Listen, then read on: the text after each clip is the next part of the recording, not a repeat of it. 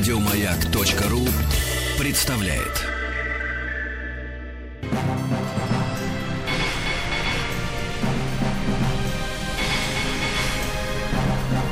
Собрание слов с Игорем Ружейниковым.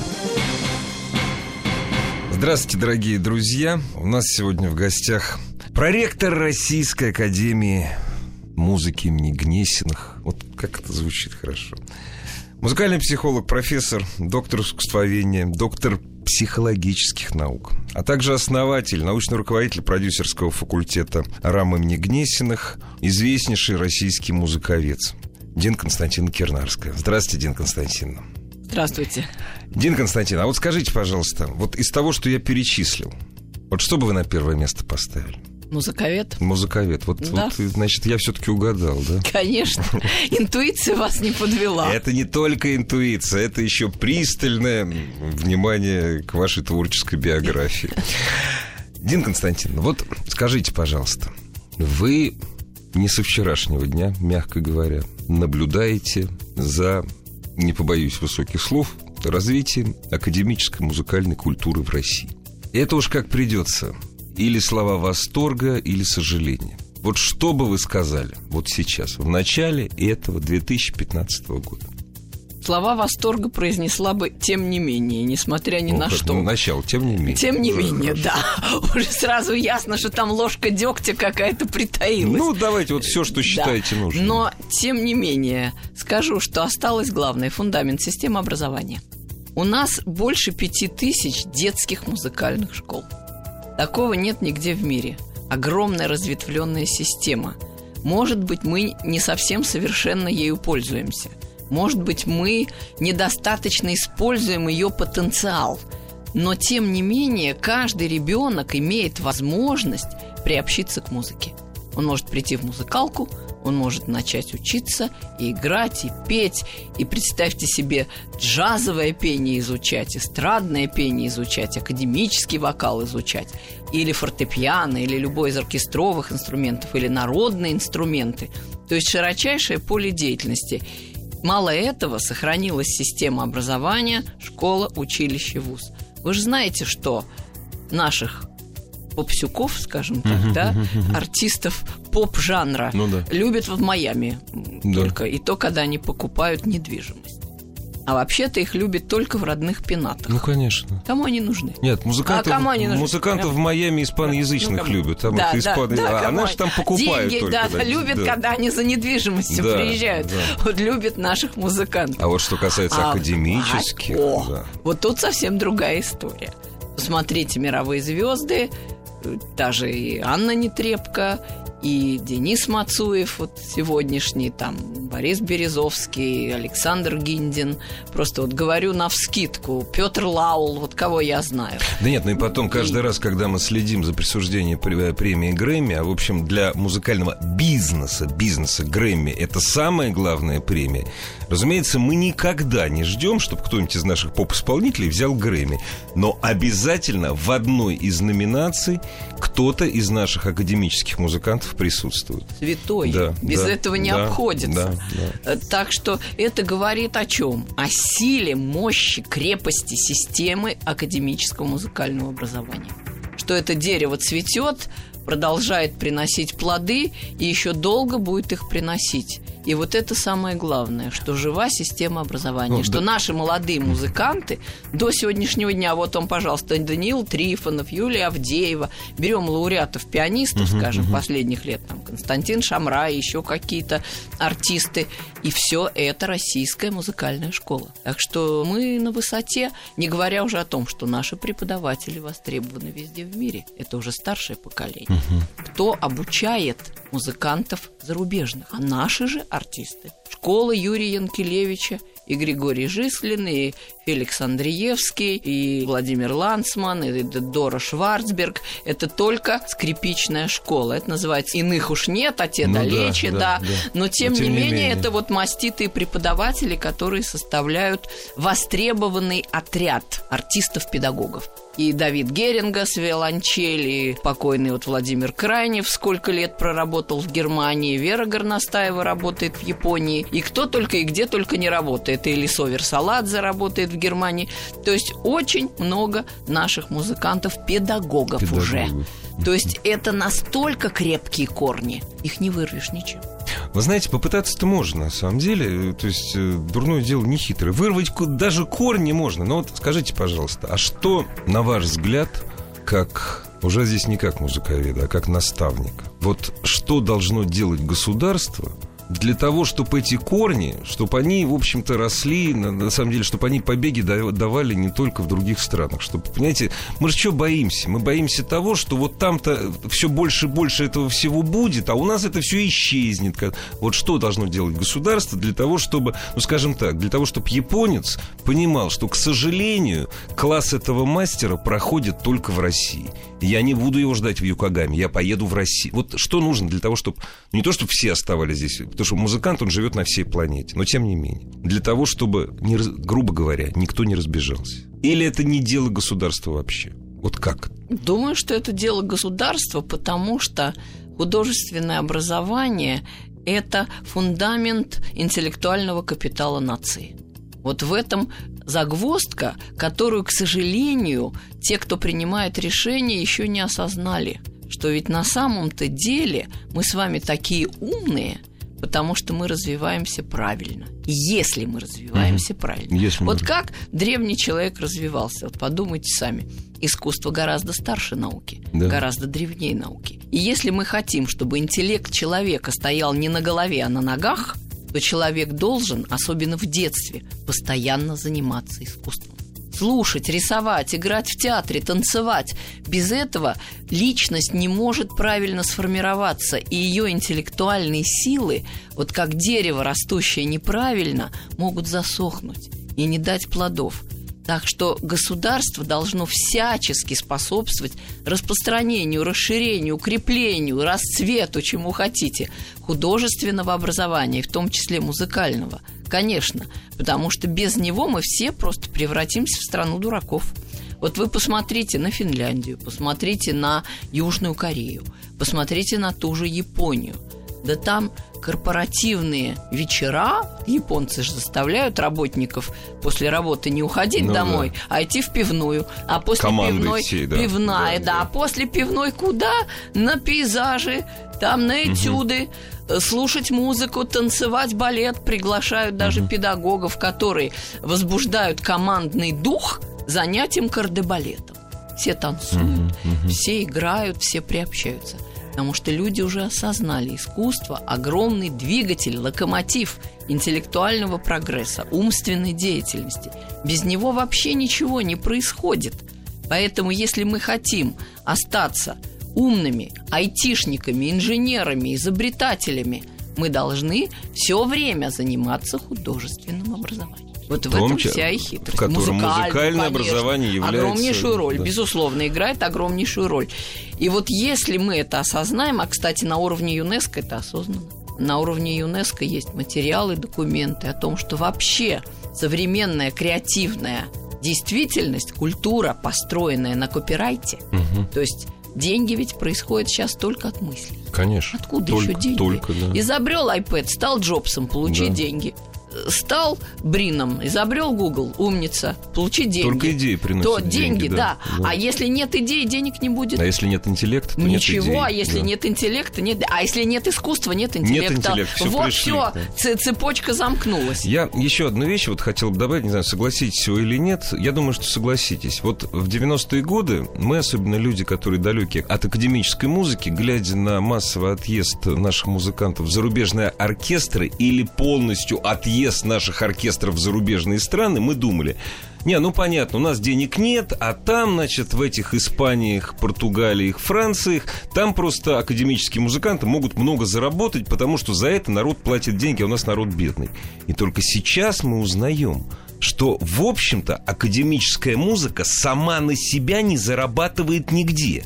Просто во всех странах, допустим, вот очень хороший пример, та же самая маленькая северная Финляндия. Просто все это живет или за государственный счет, или за счет спонсоров. Ну, в общем, скажем так, не за счет билетов и не за счет продаж компакт-дисков. То есть там-то это поняли. Я так понимаю, что иначе, чем государственная финансовая поддержка, спонсорская поддержка, ничего не получится. Я правильно понимаю или нет? Ну, давайте говорить так, что если даже футбольные клубы нуждаются в спонсорах, ой, такие бы деньги нашей музыки, да, как футбольным вот, да, клубам, вы но знаете. Нет, ведь я к чему клоню, что даже если спорт, который гораздо более востребован обществом, и окупаем, да, и то не окупаем, да, и да, то не окупаем. Попробуйте отнять «Газпром» у «Зенита». Ничего хорошего не обещаю я тогда. Ну что, революция будет, да, в ну Санкт-Петербурге. Вот, да, Четвертая революция, да, начнется, да, просто, ну, вот и все. Да. Но видите ли, дело в том, что, конечно, государство и стимулирует спонсирование разными способами в таких странах, как Соединенные Штаты, скажем. То есть там частное спонсорство, но да, да, так как эти деньги списываются с налогов, но спонсировать это, да, выгодно. Моделей, да. Да, государственная европейская модель, скажем, в той же Финляндии музыкальное образование существует за счет налогов с поп-музыки, налогов с шоу-бизнеса. Угу. То есть всегда выбирается какая-то модель, которая позволяет существовать высокому искусству. А когда было иначе? Помните, был знаменитый этот фильм «Фаринелли», да? Да, да. Певцы, виртуозы. Что они существовали, они же не зарабатывали как? На билетах, да, конечно. Какие билеты, да, когда да, это вообще принадлежало вельможе, да, этот да, вельможный театр. Он это оплачивал. Он это оплачивал, да, потому что это было всегда престижно, это было блистательно, это было нужно, потому что все понимали, что без культуры все дичает, все превращается в пустыню. И если нет культуры, то ничего нет. Ни производства, ни табака, ни спиртного. Нет, ничего, нет, это вообще ничего. Все, все. Нет, вместо... оно, может быть, и есть, но очень недолгое время. Да, оно вместо приходит... элитной водки будут пить самогон. Да. Наступит полная дикость. Культура – это фундамент всего. Общественной жизни, общественного бытия, общественного сознания. И если это понимают, то организуют жизнь общества так, что культура процветает. Без этого невозможно. Вы знаете, вот в свое время наше государство... Я могу ошибаться, на самом деле. То есть я не юлю, я действительно, я могу ошибаться. Государство сказало, значит, у нас мало денег на то, чтобы давать, вот, к примеру, на жизнь оркестру. Мало денег на то, чтобы эту школу, там, я не знаю, там, из нее Версаль сделать. Мы будем, допустим, на телевидении спонсировать программы, вот, какие-то там, и на радио, не думая о том, что это мизер. Не потому что, особенно у государства в 90-е годы и денег-то особенно не было, но это все продолжается. То есть, ну как же, вот смотрите, что же вы от нас хотите, говорит нам государство, персонифицированное в том или ином числе. Вот смотрите, у нас, к примеру, есть такой-то телеканал, и там мы показываем что-то. Приходит музыкант и говорит, подождите, телевизор — это всего лишь слепок, который не дает и мизера, вот, представления о том, что такое академическая музыка, о том, что такое тутийное звучание оркестра. Вот. А государство говорит, подождите, ну что, вы хотите, чтобы мы спонсировали все оркестры? А я говорю, да, мы хотим. Вот я прав или нет? Но только таким образом. Только таким образом. Вы правы, потому что культура окупается косвенным образом. Только? Конечно, окупается. Представьте себе, что от того, что много оркестров, от того, что люди слушают музыку, от того, что она им нравится, они ее понимают, они умнеют, они изобретают новое оружие, которые государство интересует, умнеют. Сегодня пошел на концерт, завтра автомат Калашникова. Вот так это действует, потому что мозг един. Мозг нуждается в искусстве, как в самой изначальной пище, в своем древнейшем питании. Питание мозга – это искусство, оно всегда таким было. И мозг без искусства не будет производить ничего. Ни оружия, вот ни iPad'ов, ни автомобилей, вообще ничего. Нет теории относительности, да, да, ни производственные станки там какие-то, ничего, что государство считает по-настоящему важным. Угу. Оно просто не понимает, что мозг един. Это тот же самый мозг, который делает автоматы Калашникова, самолеты Сухого, который делает вертолеты, который делает все, что государство считает важным. Подводные лодки, и строит заводы, и обеспечивает безопасность. Вот этот же самый мозг, а его еда – это культура. Не сахар, а культура его еда. Дорогие друзья, прервемся буквально на 20-30 секунд и продолжим наш разговор. Игорь Ружейников и его «Собрание слов».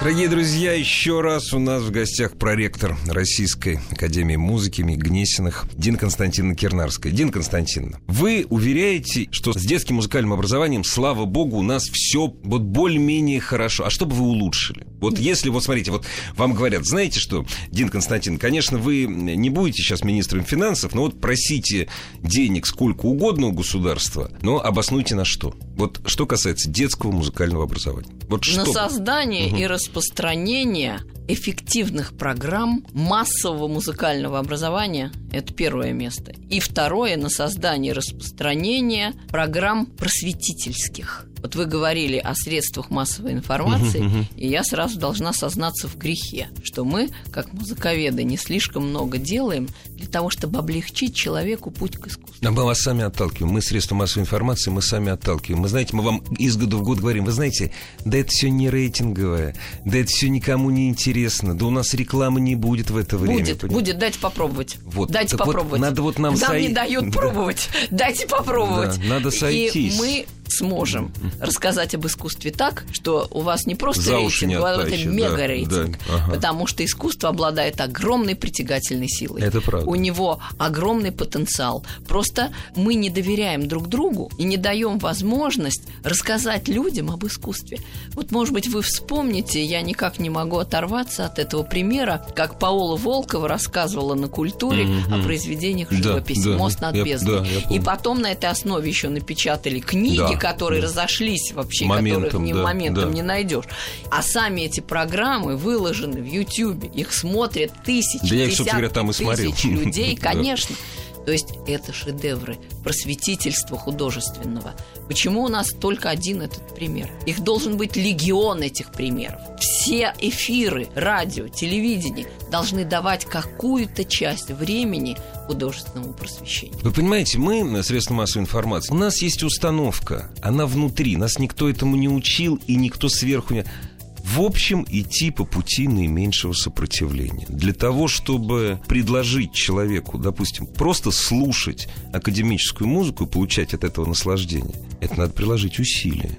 Вот. А мы, понимаете, мы особенно не хотим их. Вот мы, работники средств, особенно мы не хотим. Мало того, многие из нас, это без смеха, многие из нас сформировались в 90-е годы. А в 90-е годы вообще не до музыки было. Вообще серьезно. И многие из моих коллег, они умнейшие, начитанные, великолепные люди. Вот. С ними интересно разговаривать. О чем угодно. Вот только вот академическая музыка, вот это все убрать сразу. Потому что этого они не знают. Мне просто повезло, я старше.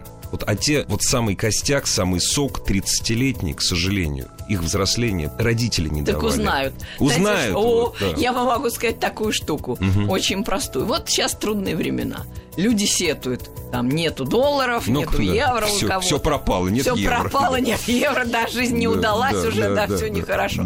Я вам скажу, если вы слушаете академическую музыку, вам плевать на все. На доллары, на евро, на хлеб, на соль, на все. Она вас захватывает настолько... Кроме самореализации. Нет, она вас... Да, кроме самореализации. Она способствует вашей самореализации. Это одно. И кроме того, она вас утешает. Нет, потому что если плевать на все, это можно водки выпить, это проще. И плевать на все. Нет, плевать на все в том смысле, что вы неуязвимы. Вы неуязвимы ни для чего. Вот у вас есть Моцарт, вы его обожаете. Вот как у Чичерина, тоже не в самые сытые времена человек жил, а ведь привык, что называется, к другому уровню потребления, будучи достаточно интеллигентным. Конечно. Однако при Моцарте ему ничто не страшно. Человеку, который любит академическую музыку, не страшно вообще ничего. Его ничем не пронять, ни тем, что дороговизна, ни тем, что что-то у него нехорошо с работой. Вот он сел, он слушает свою любимую музыку Моцарта, Чайковского, Бетховена, Малера, и он понимает, что он живет. Он счастлив, у него есть все, что ему нужно, потому что это щит. Это щит от всех житейских неурядиц, от чего угодно. И я вам говорю это по себе, просто по себе. Я опытный человек, я слушаю эту музыку, и я с милой улыбкой. Я слушаю эту музыку и живу в нашей стране не первый день. Вот так я бы сказал. Вот именно, да. И я прекрасно понимаю, что ситуация может быть какой угодно. Так вот я, честно вам скажу, я не боюсь ничего. У меня есть то, что завещали великие композиторы. Они со мной разговаривают. Это такая красота, это такое невероятное вдохновение, что вы абсолютно неуязвимы. Вы парите, вас поддерживают, вас любят эти люди. Их душа всегда с вами. И с этой красотой вам ничего не страшно. Люди просто еще это не распробовали. Почему я и говорю, что нужно художественное просвещение. Вы знаете, я вот сейчас расскажу историю. Вот, она такая имеет... У нас же любят, что, вот, чтобы был какой-то практический выхлоп от программы, от практические советы. Он и есть социальный мир. Ну, социальный мир. Люди, которые слушают и уверены в себе, они уверены в своем будущем, им ничего не страшно. Но вот это еще уверенность в себе надо получить. Будет. Я просто что хотел рассказать. Угу. У меня в машине, я радио в машине слушаю редко. У меня там куча компактов по старинке. Не MP3-шка, именно компактов. Вот, может быть, кому-то это покажется странным. Если я попадаю в глухую пробку, если не в глухую пробку, я, как правило, слушаю ритм блюз. Но если я попадаю в глухую пробку, вот, у меня компактов 6 Вагнера лежит. Я абсолютно, вот, то есть, даже если пробка будет длиться в течение всего кольца Нибелунгов, вот, то есть, не пусть себе, да, и ради, то есть, я не хочу сказать, что я ловлю кайф от пробки, нет, ну просто это проходит абсолютно незаметно. Вот примерно того, о чем я пыталась сказать. Дорогие друзья, прервемся ненадолго, вернемся сразу после новостей спорта. Игорь Ружейников и его «Собрание слов».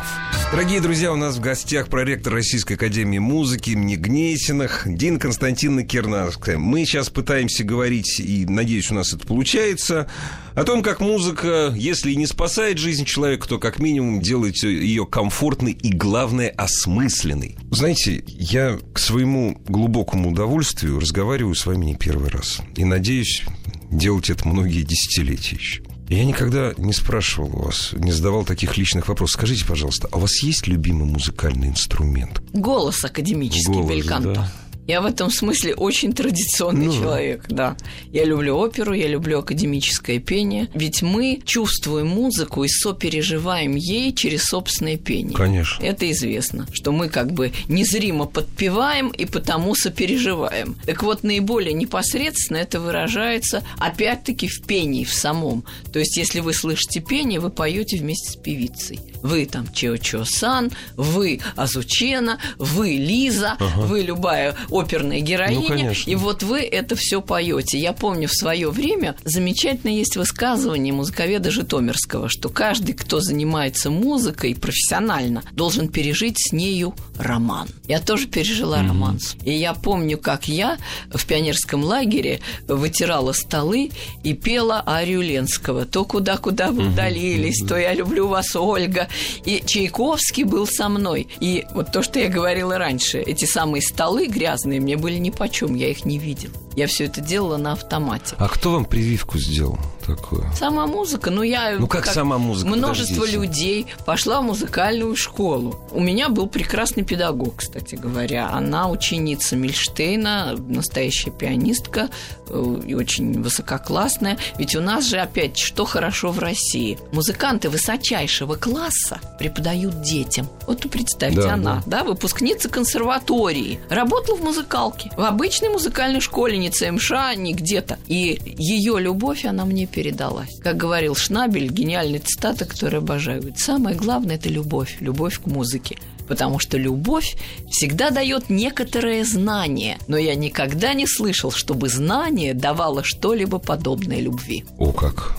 Да, не поспоришь. Да, и вот эта любовь, она передается от одного к другому. Это только в человеческом общении можно передать. И, вероятно, она меня заразила вот этим отношением к искусству. И я, как подросток любой, зажигаюсь легко. И, естественно, мне это все тоже очень понравилось. Я помню, дома играла много, и пела, и слушала пластинки. И как-то это все засасывает, это все привязывает. И ты чувствуешь, что ты уже это любишь, ты не можешь уже без этого жить. Вот этот роман с музыкой, он, видите, может затянуться очень надолго. Это не значит, что ты обязательно станешь профессионалом. Вот это очень важно. Вот ты меломаном можешь стать. И твоя жизнь станет совсем другой. Самое интересное, что я хотела подчеркнуть, вот одно из недавних открытий. Представьте себе, что если вы занимаетесь музыкой всего год, потерпели, кряхтели, как-то там старались, немножко поскучали, но отзанимались. Ага, отзанимались. Ага. Связь между левым и правым полушарием возрастает на 25%. Вы на 25% более творческий человек уже после этого года занятий. Корпус коллозум, вот эта вот соединительная лента между правым и левым полушарием, увеличится на 25% уже за год. Это доказано. Дорогие друзья, и вас сразу уволят, потому что такие умные нам не нужны. Да, и вот для детей это потрясающая штука. Улучшается речь, потому что музыка – это древнейшее речевое свойство, такой механизм общения, скажем так. Улучшается математический способ, потому что и музыка, и математика – это абстрактные системы. То есть вы начинаете мыслить системно, занимаясь музыкой, и вы таким образом лучше усваиваете математические знания. То есть со всех сторон, куда ни глянь, она просто украшает вашу жизнь, волшебный фонарь. Игорь Ружейников и его собрание слов. Скажите, абсолютно не важно. Я, к примеру, там, я папа, вот у меня там ребеночек. Вот я хочу, чтобы ребеночек занимался музыкой. У 90% родителей, наверное, что... Ну, сейчас не знаю. Раньше было все просто. Будешь заниматься или скрипкой, или пианино. Потому что пианино были дешевые советские, плохие, но они были. Вот, они были дешевые, пожалуйста. Да, Заря, лирика, да, там Заря, везде. Лирика, да. Вот, пожалуйста. Вот скрипчики тоже там покупают тебе половинку и вперед. А это важно, каким инструментом или нет? Ребенок сам должен выбрать инструмент. Как? И вот что, понимаете? Желательно, чтобы сам, да. Потому что даже, например, вот великий пианист Гизикинг, его начали учить на скрипке.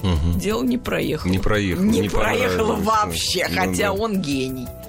Ему нужно было фортепиано. А есть кто-то, к сожалению, наоборот, кто не нашел свой инструмент, может такое быть.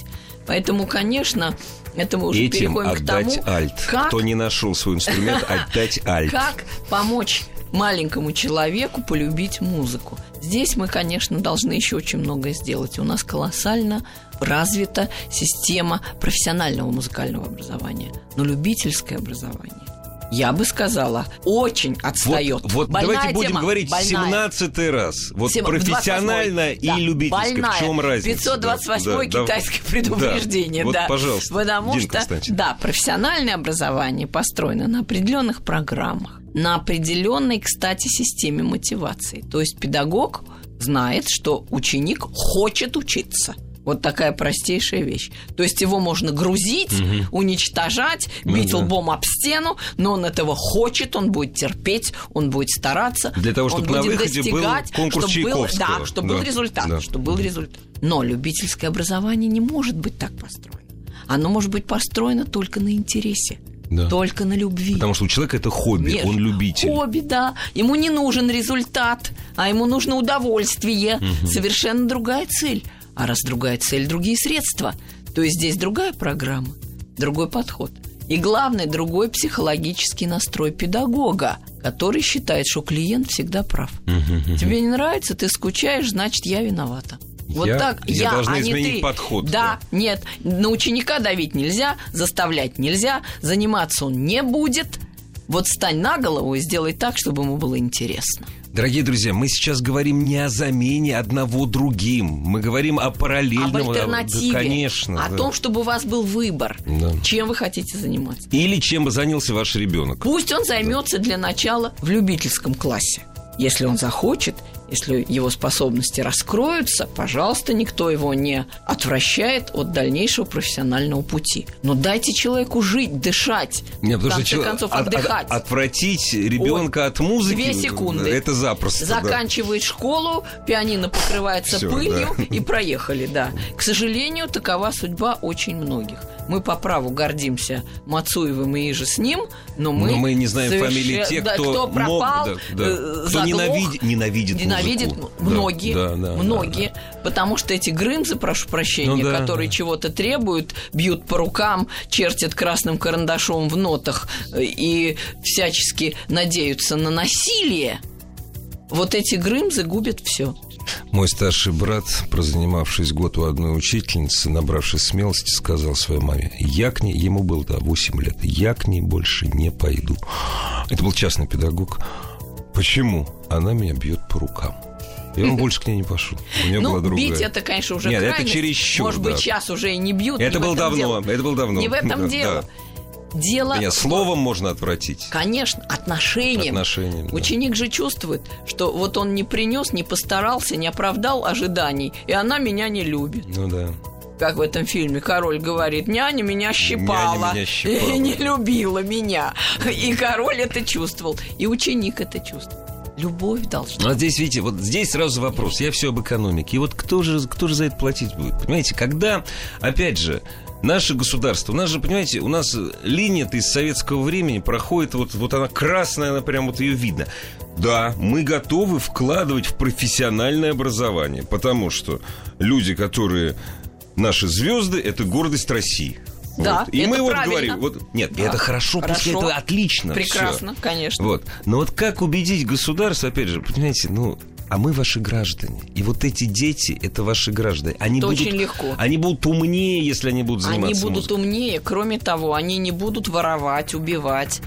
Есть статистика, да, абсолютно четкая. Люди, которые прошли через художественное образование, никогда не отличаются асоциальным поведением. Даже флейтисты? Все абсолютно. Абсолютно все. Ну, да, художники, конечно, музыканты, да, артисты. Да, другая система координат. Да, просто все. Художественное, да, образование переворачивает мозг на 180 градусов. Человеку уже не хочется никакой агрессии, ему не хочется приносить боль, ему не хочется делать зло. Это уже совершенно другой человек. Вы знаете, я же не психолог, как вы понимаете, и я не музыкант, несмотря на то, что играю. Но у тебя столько адреналина выплескивается, когда ты играешь... Его не надо выплескивать, разбивая автобусную остановку. Вот. Ну, это же это вот самое простое. Это вот аксиома, да? Ну, да. Вы будете меньше тратить на УФСИН, на пенитенциарную, да, систему. Да. Будет меньше тюрем. Это не завтра произойдет. Но, после, да, это очень быстро. Но это быстро. Одно поколение. Да. Одно поколение, да. Так не зря же финны за счет налогов с шоу-бизнеса сделали бесплатным и всеобщее музыкальное образование. Ну, да. Вы хотите? Возле любой пивной. Пожалуйста, музыкальная, да, школа. Учитесь, ходите, мы вас будем поддерживать, потому что они понимают, что на тюрьмы они потратят больше. Конечно, больше, да, они потратят больше на тюрьмы, они потратят больше, если говорить о частных лицах, на репетиторов, на помощь отстающим ученикам. Дети-музыканты никогда не отстают в школе по множеству причин. Ну, да, да. И хотя бы потому, что они дисциплинированы.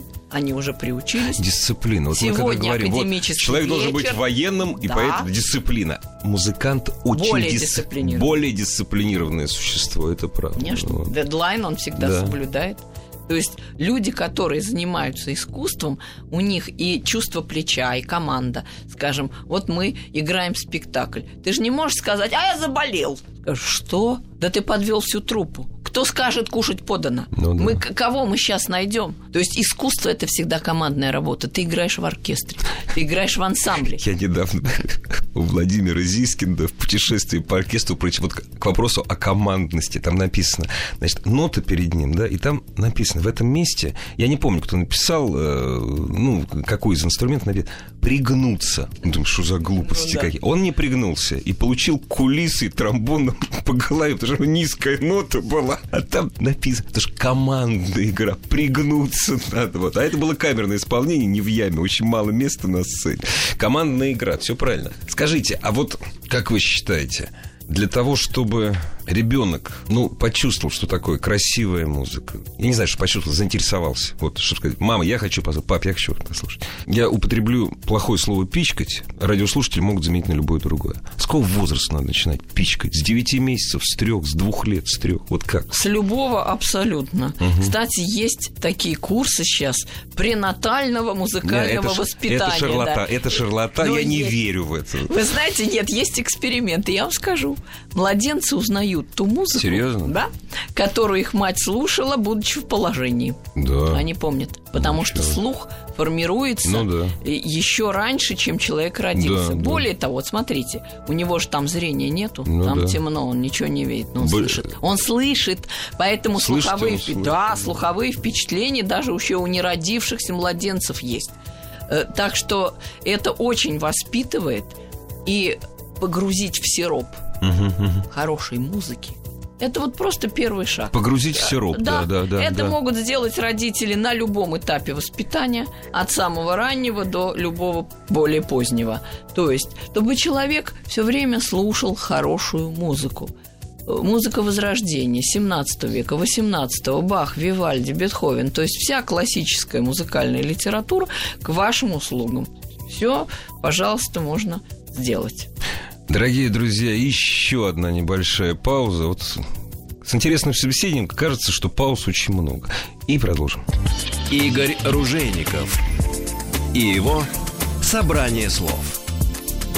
Дин, Константин, остается очень мало времени. Вот смотрите, я хочу пример привести. Мы сейчас говорим о детях, о музыке. Вот у меня тут девочка недавно, моя младшая, ей 6 лет, она танцевала, она ходит в танцевальную студию. Хорошая песенка с хорошей мелодией. В записи была, в записи там, она под нее танцевала. Записанная на ужасных синтезаторах, на самоиграйках. Ну, у меня, конечно, было первое желание, вот у меня найти даже не столько композитора, не столько музыканта, продюсеров, кто это выпустил, и даже не тех милейших людей, которые учат мою девочку под эту музыку танцевать, а вот именно тех, кто это выпустил, и просто посадить на хлеб и воду на 15 суток. Ну, как можно ребенку вот на этих самоиграйках давать вот слушать вот это?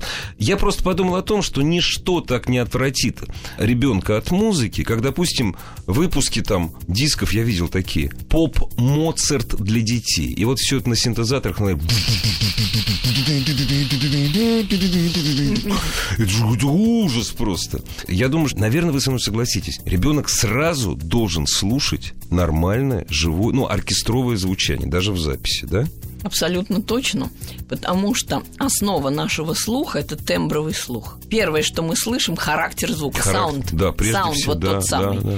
Мы даже еще не осознали, что именно играется, какова мелодия, каковы вообще другие музыкальные атрибуты. Ну, кто играет? Ведь тембр – это что? Кто с нами разговаривает? Кто с нами разговаривает. Мы должны этого человека или это лицо собирательное как-то узнать. И вот если с нами разговаривает бог знает кто, вот таким вот узнавать не хочется, второй раз не хочется голосом, с ним говорить. Да, вы не хотите с ним говорить, потому что это отвратный какой-то жуткий голос. А вот если вы услышите, я, например, вчера слушала просто для себя, мне нужно было живую виолончель, причем слушала не MP3, а в самом настоящем хорошем звучании. Но это мечта. Это мечта, это живой голос, который к тебе обращается. Ты не можешь ему ни сопереживать, ни сочувствовать. Мы мало того, что мы портим слух, мы портим, засоряем эмоциональную сферу человека. Потому что слышание, сопереживание, подпевание – это основа складывания нашего эмоционального «я». Вот того, что называют не IQ, да, коэффициент интеллекта, а то, что называют психологи EQ, эмоциональный коэффициент, да. И человек становится, прошу прощения, дубом. Если он слушает вот эту гадость, он станет дубом. Есть такое очень... И когда ему мама скажет «подай стакан воды», он говорит «пошла вон, мама», потому что у него не сформировалась душа. Есть такое музыкальное произведение, вот есть слово, я его сказал, я его больше не употребляю, только по отношению к этому музыкальному.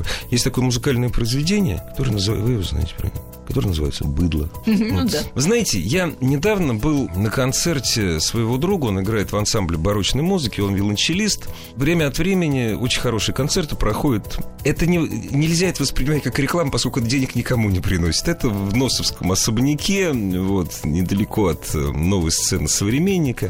Вход безумно дорогой, 50 рублей. Просто в интерьерах, в интерьерах модерна начала 20 века, домашняя обстановка, прекрасно все. И вот Саша, мой друг, виолончелист, что-то говорит, с каждым днем народу все меньше и меньше. Я говорю, Саш, ну а что меньше? А рекламы никакой нет, все, понимаешь? То есть, если бы я раньше знал, что здесь так хорошо, я бы отсюда вообще никогда бы не уходил бы просто не уходил бы. Нужна реклама, вот. Вот вам и средства ответ. Массовой информации. СМИ, да, вот вам и ответ. Нужна система музыкального просвещения. Да. Надо нормально, очень по-человечески говорить с людьми о музыке. И музыка дает эти возможности. Просто пока что не получается говорить. И мне кажется, что и самой журналистике это принесло бы большие дивиденды. Ведь все-таки... Да и потом это интересно. Да, это интересно. Люди наши гораздо умнее, чем мы о них думаем. Да, это вот в этом это я правда, совершенно уверена. Люди более зрелые, более умные, более культурные. Это никакое не быдло. Я очень уважаю людей, очень уважаю наш народ, очень уважаю слушателей.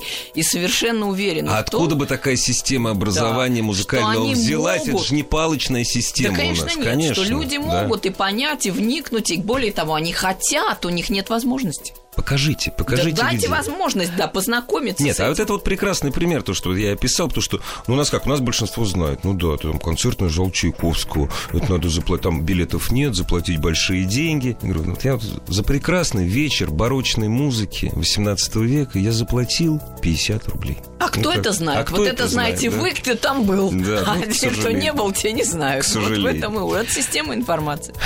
73-й раз мы с Диной Константиновной друг другу обещаем, что будем регулярно встречаться и будем регулярно нести этот легкий, приятный крест по музыкальному ликбезу. Пообещаем друг другу, Дина Константиновна, это еще раз. Давайте пообещаем, хуже не будет. Хуже не будет.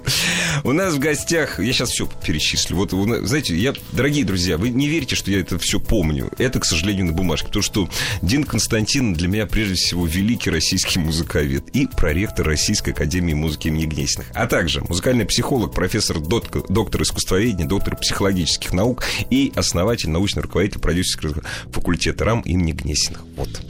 Спасибо за то, что пришли к нам. Будем встречаться часто и говорить о музыке. Спасибо. Всего доброго. Игорь Ружейников и его «Собрание слов». Еще больше подкастов на радиомаяк.ру.